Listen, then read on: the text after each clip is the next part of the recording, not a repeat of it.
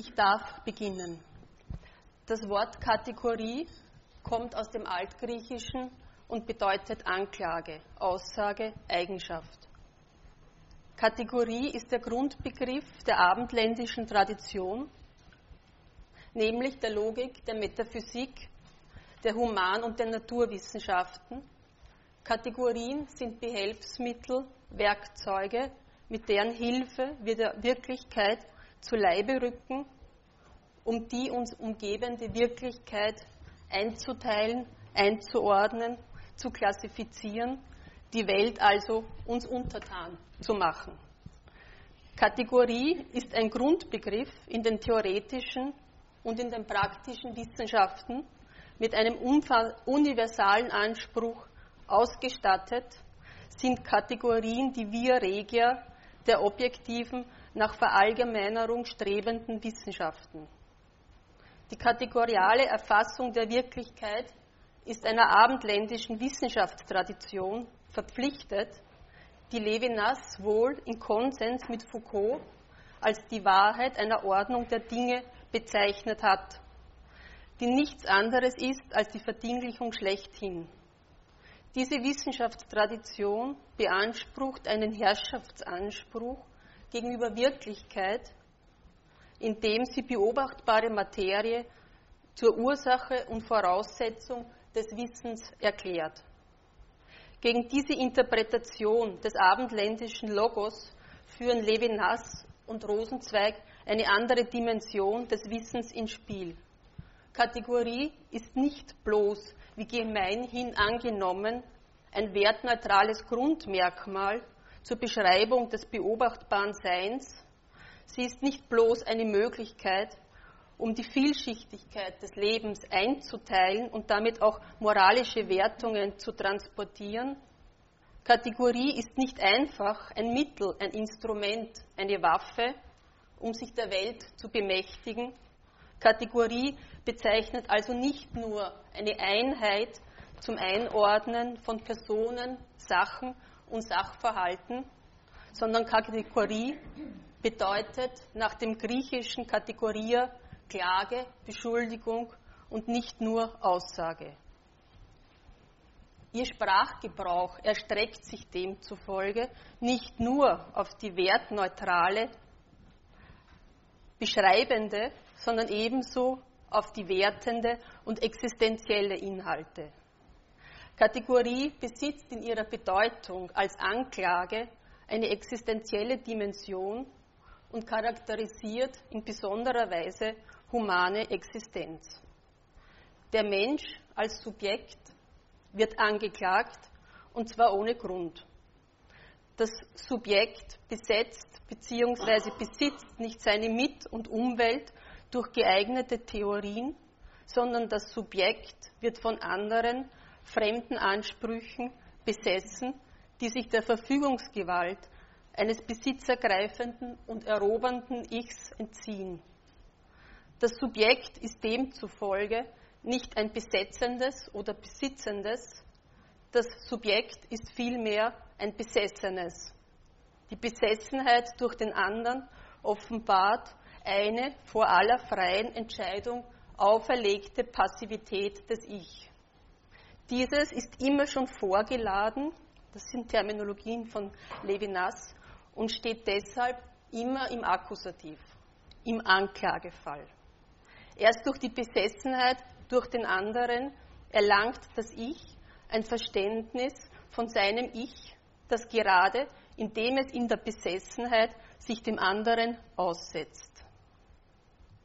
Eine der wichtigsten Einsichten von Levinas ist, dass Theorien und Begriffe und Worte nicht unschuldig, also wertneutral sind die Art und Weise, wie wir unser Verhältnis zur Welt, wie wir unser Verständnis von Subjektivität begreifen und beschreiben, besitzt praktische und damit ethische, religiöse und politische Konsequenzen. In seinen Betrachtungen über die Philosophie des Hitlerianismus 1934, also fünf Jahre vor Freuds Moses, hält der damals 29-jährige Levinas fest. dass der Ursprung der blutigen Barbarei des Nationalsozialismus nicht in einer zufälligen Anomalie der menschlichen Urteilsfähigkeit und auch nicht in einem bloßen ideologischen Missverständnis zu suchen ist. Vielmehr betont er, dass dieser Ursprung aus einer grundsätzlichen Möglichkeit des elementalen Bösen herrührt, zu der die Logik führen kann und gegen die sich die abendländische Philosophie nicht ausreichend geschützt hat. Der Unterschied zu Sigmund Freud ist hier beträchtlich. Sah der Psychoanalytiker Freud Vorstellungen von Gut und Böse als Teil des Über-Ichs, wobei Gebote und Verbote der Eltern und ihnen nahestehende Autoritäten als Vorbild betrachtet werden, betont Levinas nicht den Niederschlag elterlicher Autoritäten, sondern den Niederschlag logischer Strukturen, die an der Subjektivität vorbei operieren, beziehungsweise über den Köpfen der Subjekte hinweg über diese verhandeln und dadurch für die Entstehung des sogenannten Bösen und die gleichzeitige Verhinderung des sogenannten Guten verantwortlich sein. Levinas hat nicht wie Sigmund Freud eine Kulturtheorie entwickelt, sondern er führt den Begriff der Rekurrenz ein, der kulturelle und subjektgenetische Schlussfolgerungen erlaubt. Rekurrenz beschreibt eine Differenz im Ich. Das Ich kann sich selbst nicht einholen, weil die Selbstreflexion auf sich immer zu spät erfolgt. Das Ich ist an das Sich verwiesen, es liegt ihm voraus, ohne dass das Ich sich an das Sich erinnern kann. Wenn Levinas Subjektivität mit Rekurrenz gleichsetzt, erlaubt dies nicht nur medizinische, sondern ebenso lebenspraktische Implikationen. Nicht ein einzelnes Symptom, eine bestimmte Beschaffenheit besitzt einen rezidivierenden Verlauf, sondern menschliches Leben, Menschsein heißt in Permanenz zu den eigenen Quellen zurückzulaufen, die nie erreicht werden, aber dennoch unendlich gesucht und begehrt werden. Rekurrenz prägt Levinas Verständnis von Ethik. Es prägt auch sein Verständnis von der Psyche des Menschen. Der Mensch befindet sich nicht in einem reziproken Verhältnis zu den ihm umgebenden äußeren Einflüssen, sondern der Mensch ist per se von Kopf bis Fuß auf Verletzbarkeit, auf Fragilität und Sensibilität eingestellt.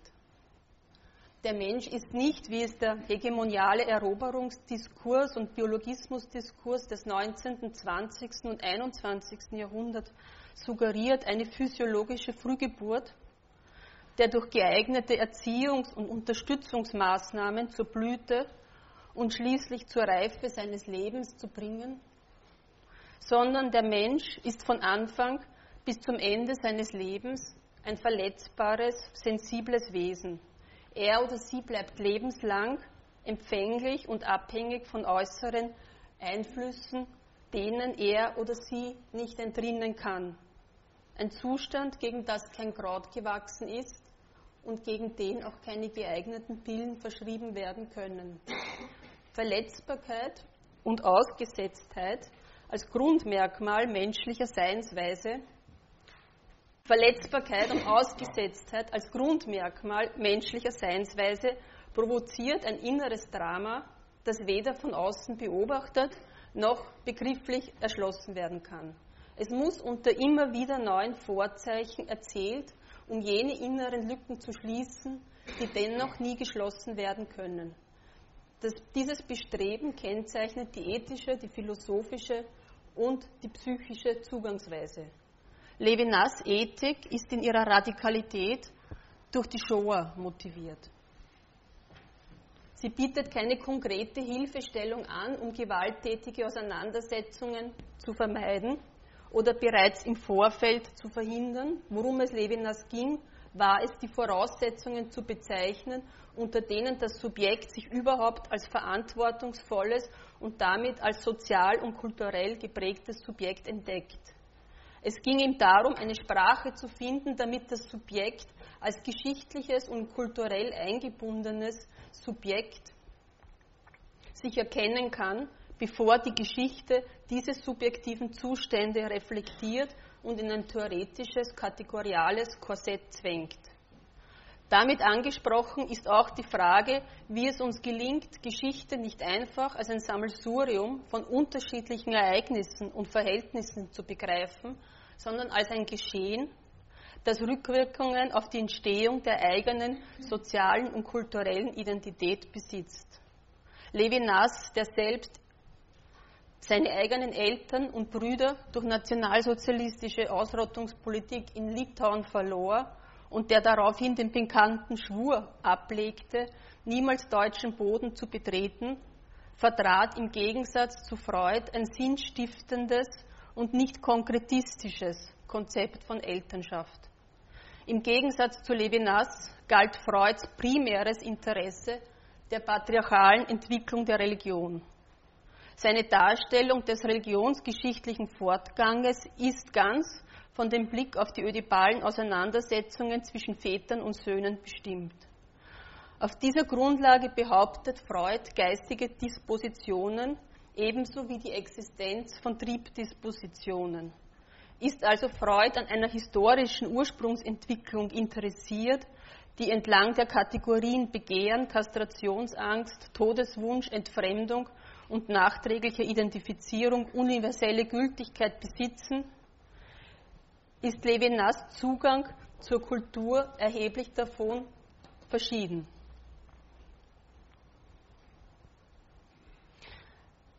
ohne dass er darauf vergisst, die psychische Befindlichkeit des Menschen zu berücksichtigen. Levinas ist an einer phänomenologischen Begründung von Gerechtigkeit interessiert wobei nicht die Libido und die damit verbundenen Triebschicksale als Voraussetzung für Kultur und Gerechtigkeit dienen, sondern der simple Fakt, dass wir alle in der gleichen Haut stecken und nicht raus können. Die Verbindung zwischen geschichtlicher und persönlicher Identität wird nach Levinas nicht durch die konkrete Beziehung zu Eltern und elterliche Autoritäten, sondern über die Tatsächlichkeit des Todes hergestellt. Der Satz, du schuldest der Welt einen Tod, verschränkt sich mit der Wirkungsmächtigkeit einer Geschichte, die eine Geschichte der Tode, der Morde und Verfolgungen ist. So ist es nicht das sexuelle Begehren der elterlichen Bezugspersonen, sondern das Wissen um die Tatsächlichkeit des eigenen Todes, das sich mit einem Begehren nach Gerechtigkeit verschränkt, das Levinas als Voraussetzung für die Entstehung von Kultur betrachtet. Mit den Stichworten Tod, Mord und Verfolgung schlage ich einen Bogen zu Freuds Kulturtheorie und mit den Stichworten Tod, Mord, Verfolgung werde ich Freud und Levinas ins Gespräch bringen. Sigmund Freud und Emanuel Levinas standen beide vor der Herausforderung, ihr jüdisches Erbe mit Grundgedanken humanistischer Bildung in Einklang zu bringen. Ausgrenzung, Verfolgung entweder ihrer leiblichen und oder ihrer sozialen und kulturellen Existenz haben beide entweder am eigenen Leib oder durch die ihnen nahestehenden Personen erfahren. Ebenso mussten beide erfahren, dass universitäres Wissen nicht automatisch bedeutete, jüdische Standpunkte zu berücksichtigen und universitäres Wissen nicht selten auch antisemitisches Wissen bedeutet hat ausgeschlossen vom vorherrschenden universitären Diskurs war nicht nur jüdisches Wissen, sondern ebenso geschlechtliches Wissen. Antisemitismus und Antifeminismus waren ein kultureller Code des 20. Jahrhunderts, der bis heute vielfältige Spuren in der aktuellen Wissenslandschaft hinterlassen hat. Freud und Levinas haben unterschiedliche Wege, sich gegen herrschaftliche und diskriminierende Praxen des Wissens zur Wehr zu setzen. Sie beschritten unterschiedliche Wege, sich gegen Verfolgungsängste ihrer biologischen oder kulturellen Existenz zu, zu wehren. Beide anerkannten den grassierenden Antisemitismus und die Erfahrungen des Hitlerianismus als Herausforderung und beide haben vorschnelle Säkularisierungsbewegungen als Wiedererstarken religiös-dogmatischer Tendenzen misstraut. Sowohl Freud als auch Levinas ging es um die Freilegung des unter religiösen Bildern verdeckten Inhalts. Sowohl Freud als auch Levinas waren sich einig, dass Wahrheit eine Sache der Zeit und nicht der hergestellten Faktizität ist. Beide blieben einem konventionellen Frauenbild verhaftet, auch wenn beide durchaus originelle und erheblich voneinander verschiedene Positionen zur Frage der Geschlechterdifferenz entwickelt haben. Gleichwohl haben sowohl Freud als auch Levinas Voraussetzungen geschaffen, die es erlauben, die Zusammenhänge zwischen Religion, Eros und Ethos in einem Verhältnis zu, denk zu denken. Die These, die ich dabei vertrete, ist, dass Levinas Freud radikalisiert und Freuds Einsichten zum Verhältnis von Eros und Religion gesteigert und vertieft hat. Deutlicher als Freud hat Levinas unter dem direkten Einfluss der Shoah die existenzielle Bedeutung seiner Theorieproduktion in den Mittelpunkt seiner Forschungen gestellt. Das Subjekt ist nach Levinas auf sich selbst gedrängt in sich, weil ohne alle Zuflucht in sich so wie in der eigenen Haut und in der eigenen Haut zugleich nach außen hin ausgesetzt und in dieser nackten Ausgesetztheit durch die anderen besessen. Die vorhin gestellte Frage, welche Rolle Geschichte für die Schaffung des eigenen, der eigenen kulturellen Identität spielt, hat zur Feststellung geführt, dass Geschichte eine Geschichte der Toten, der Mordenden, Ermordenden, der Verfolgenden und der Verfolgten ist. Auf einer archaischen Ebene des Bewusstseins unterscheidet diese Geschichte der realen Toten nicht zwischen den erwünschten, den fantasierten, den beinahe oder nicht vollzogenen Morden und Verfolgungen. Erst auf einer reflektierenden Ebene wird zwischen Wunsch und Absicht unterschieden und diese Unterscheidung ist, folgen wir Levinas, zentral für eine ethische Herangehensweise. Folgen wir Freud zentral für die Unterscheidung zwischen Primär- und Sekundärprozessen. Die Unterscheidung zwischen Wunsch und Absicht begründet Gerechtigkeit, aber nicht Geschichte. Geschichte beginnt mit dem Bewusstsein von dem entweder vollzogenen als auch mit dem bloß fantasierten Mord. Beide markieren ein zeitliches Ereignis, das für Geschichte bedeutsam sein kann. Sowohl die Erinnerung daran als auch die Leugnung bzw. ihr Verschweigen. Nach Freud sind Trauma, Verdrängung, Latenz, Wirklichkeit Behelfsmittel, um historische Wahrheiten darzustellen. Levinas und Freud stimmen beide darin überein, dass am Anfang der Geschichte nicht das Wort Gottes, sondern die Tat des Menschen war, die reale oder die fantasierte Tat. Freuds Annahme, dass die Entstehung von Geschichte, Moralität und Gerechtigkeit einen mörderischen Ursprung besitzt, der allerdings nicht real vollzogen werden muss, entgegnet oder ergänzt Levinas mit dem lapidaren Verweis, die Anstrengung zu sein ist Geschichte, erste Geschichte.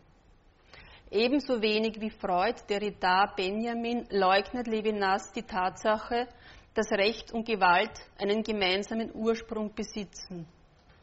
Die erste Gewalttat, die dem Menschen angedient ist, ist allerdings nach Levinas nicht der Vatermord, sondern, wenn man überhaupt mit Levinas weiter spekulieren will, der Brudermord, der sich von der Tatsächlichkeit des eigenen Todes nur bedingt unterscheidet. Levinas, der in seinem Hauptwerk Jenseits des Seins den Begriff des Unbewussten exakt einmal verwendet hat, macht deutlich, dass eine immer wieder zu den Ursprüngen zurückkehrende Geschichte nicht ausreichend ist. Ich zitiere, es geht nicht darum, zum Unbewussten hinabzusteigen, dessen Definition noch in rein negative Weise auf das Bewusste bezogen bleibt und damit die Struktur des Wissens um sich selbst behält, Unbewusstes das Spiel des Bewusstseins bleibt, dessen Ergebnis die Analyse sicherzustellen sucht, und zwar im Namen genau der Regeln dieses Spiels. Bewusstseinsspiel, das zwar Regeln umfasst, in dem jedoch die Verantwortungslosigkeit des Spiels als Krankheit zum Ausdruck kommt. Levinas Kritik des Terminus unbewusst erfolgt nicht im Dienste einer prinzipiellen Infragestellung des Unbewussten, sondern im Dienste eines darüber hinausdenkens, um einen in seinem Verständnis radikalere Bedeutung zu gewinnen, die nicht am Maß der Bilder, die der Nächste abgibt, sie betrifft mich früher und auch auf andere Weise. Diese Bedeutung verweist oder rekurriert auf ein Jenseits des Seins.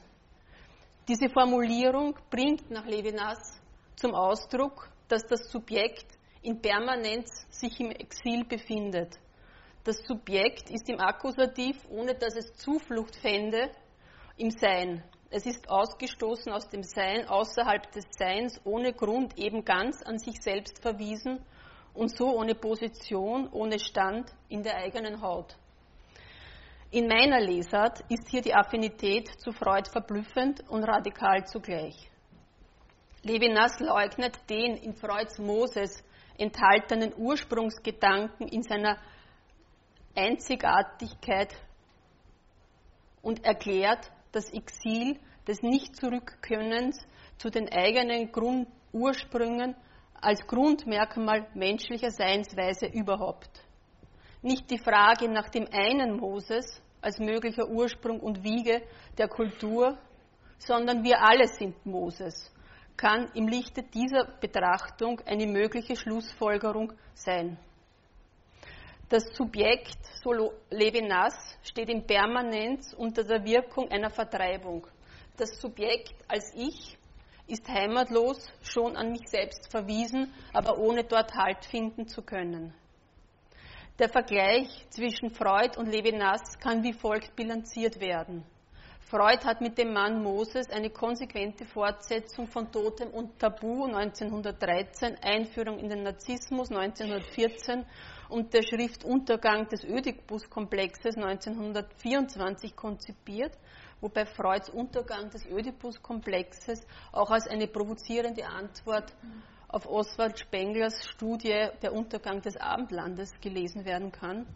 Freud begibt sich mit dem Mann Moses auf die unbewusste Spurensuche einer kollektiven Vergangenheit, die nicht zuletzt auch eine Identifikation mit Jerusalem und der jüdischen Tradition zum Ausdruck bringt. Levinas hingegen hat nicht zuletzt, bedingt durch die Erfahrungen der Shoah, die Freud größtenteils aufgrund seines Todes 1939 erspart geblieben sind, weitergehend als Freud die Abgründe der Seele berücksichtigt, indem er nämlich die unbewusste Spurensuche nicht als Bestandteil einer kollektiven Vergangenheit, sondern als rekurrenten, also immer wiederkehrenden Bestandteil der individuellen, sich im aktuellen Zeitgeschehen konkretisierenden Identität akzeptiert und anerkannt hat. Der Mord hat nicht schon in der Vergangenheit stattgefunden, sondern er findet auch und vor allem in der Gegenwart immer wieder statt und er hat dennoch oder gerade deswegen keinen begrifflichen oder kausalen Einfluss auf die Entstehung des ethischen, kulturellen oder religiösen Bewusstseins. Attribuierungen, die Levinas immer in einem engen Zusammenhang sieht und gesehen hat. Mit dieser begrifflichen Entflechtung zwischen Vergangenheit und Gegenwart erklärt Levinas einer abendländischen Tradition, die versucht, die Gegenwart aus der Vergangenheit zu erklären, eine klare Absage. Es gilt als ein psychologischer Allgemeinplatz, dass die Leiden der Seele sich auf das Faktum der real erlittenen Zeit nicht reduzieren lassen. Die Leiden der Seele stehen in keinem Verhältnis zu einem real erlittenen Leiden. Gerade aus diesem Missverhältnis heraus begründet Levinas die Würde des Menschen. Nicht die Vergangenheit des Menschen, sondern die immer wiederkehrende Gegenwart ist eine immer wiederkehrende Herausforderung für das Subjekt, indem es die Totalität und damit auch die Ich-Zentriertheit des Subjekts immer wieder aufs Neue in Frage stellt. Im Anschluss an Kant, der den Glauben aufgehoben hat, um dem Wissen Platz zu machen, hat Freud das Es aufgehoben, um dem Ich Platz zu machen. Levinas hingegen stellt die Totalität des ich-zentrierten Subjekts in Frage, nicht um dem anderen Platz zu machen, sondern um der Stimme des anderen, der anderen Gehör zu verschaffen. Wenn Freuds zentrale Frage lautet, wie verwandelt sich eine emotionale Beteiligung an individual- bzw. kulturgeschichtliche Prozesse in eine reflektierende Haltung, so lautet, Freud, so lautet Levinas zentrale Frage, wie gelingt es uns immer wieder aufs Neue, die Totalität des Subjektes in Frage zu stellen, des abendländisch logoszentrierten Subjektes in Levinas Diktion, das männlich, heroische, kriegerische, gewaltbereite Subjekt, immer wieder aufs Neue zu entthronen, zu entmachten und ein über den Tod hinaus reichendes Angebot zu einer Beziehung in Frieden zu etablieren. Ein fiktiver Briefdialog zwischen Levinas und Freud zur Frage, warum Krieg, würde nicht nur übereinstimmende Parallelen bringen, sondern ebenso Unterschiede. Freuds Antwort auf Albert Einsteins Frage, warum Krieg, hat unter anderem gelautet, alles, was Gefühlsbindungen unter den Menschen herstellt, muss dem Krieg entgegenwirken. Diese Bindungen können von zweierlei Art sein. Erstens Beziehungen wie zu einem Liebesobjekt, wenn auch ohne sexuelle Ziele. Die Psychoanalyse muss sich nicht schämen, wenn sie hier von Liebe spricht. Denn die Religion sagt dasselbe. Liebe deinen Nächsten so wie dich selbst. Das ist nun leicht gefordert, aber schwer zu erfüllen. Die andere Art von Gefühlsbindung ist die durch Identifizierung. Alles, was bedeutsame Gemeinsamkeiten unter den Menschen herstellt, ruft solche Gemeingefühle, Identifizierungen hervor. Auf ihnen ruht zum guten Teil der Aufbau der menschlichen Gesellschaft.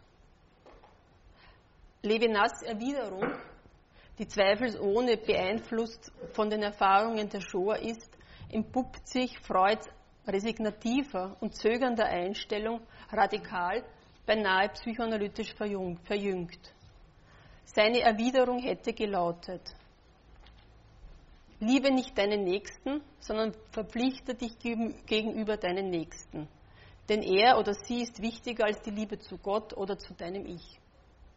Nicht die Liebe zum anderen, sondern die Liebe zum Text ist ebenso eine fruchtbare und damit kulturfördernde Liebe wie die sexuelle Liebe. Ich danke für die Aufmerksamkeit.